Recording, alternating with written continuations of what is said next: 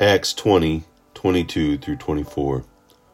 And now, compelled by the Spirit, I am going to Jerusalem, not knowing what will happen to me there.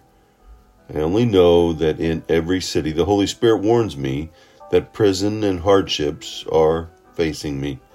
However, I consider my life worth nothing to me, if only I may finish the race and complete the task the Lord Jesus has given me the task of testifying to the gospel of God's grace.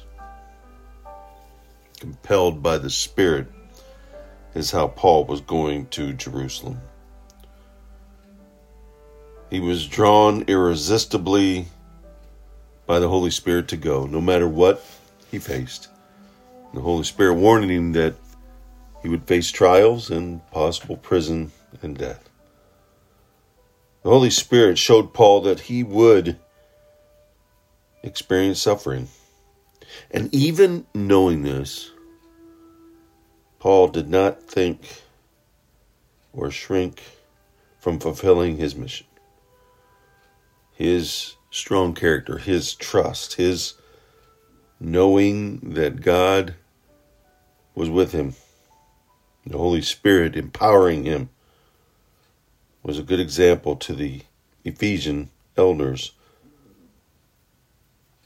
We often feel that life is a failure unless we're getting a lot out of it recognition, fun, you know, money, success.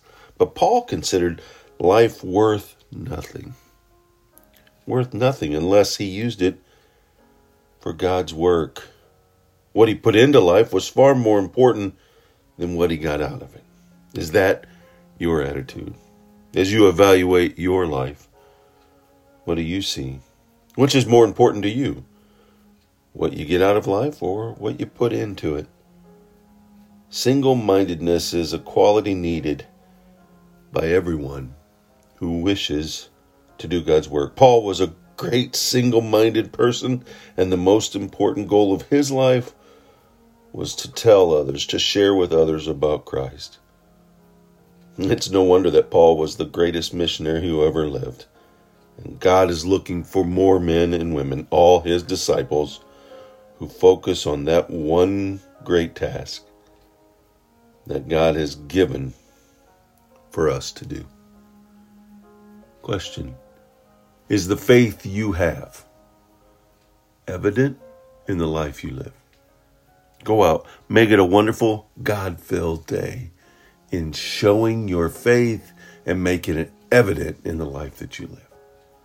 He did it. Let's do it.